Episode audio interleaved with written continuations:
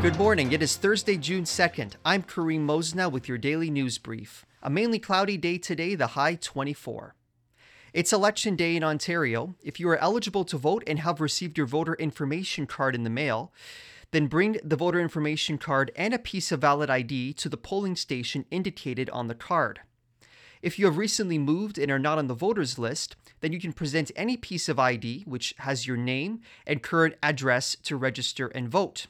You can find out information on your voting location and more on the Elections Ontario website.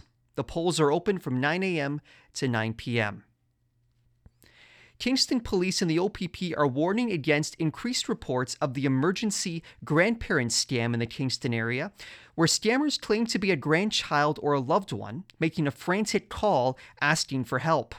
Kingston police note often the caller requests bail money and has the victim place it in a shoebox. The scammer would then hire a courier company to deliver it to someone involved in the scam.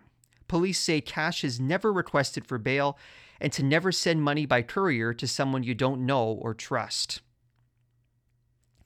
Kingston Health Sciences Center is now allowing up to three approved family visitors per patient, with two by the bedside. Unvaccinated visitors are permitted but would need to complete a negative rapid antigen test and pass screening upon arrival. All visitors must remain masked at all times. According to the KHSC, the policy update is due to a continued downward trend of COVID 19 cases in the KFL and A area. Just over a year has passed since the remains of 215 Indigenous children buried at a former residential school in British Columbia were recovered. Since this tragedy, monthly gatherings have formed at the waterfront in Kingston. Individuals sat in front of a sacred fire for a letting go ceremony.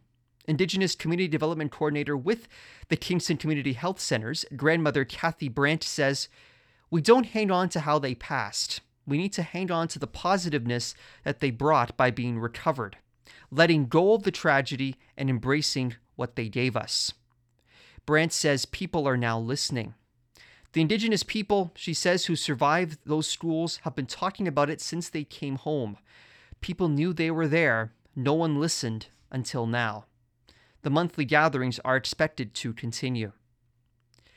Quick note on the roads Albert Street from Brock to Birch will be closed until 3 today for sewer construction. That's your daily news brief. I'm Kareem Mosna. If you have any news tips, please email me news at cfrc.ca.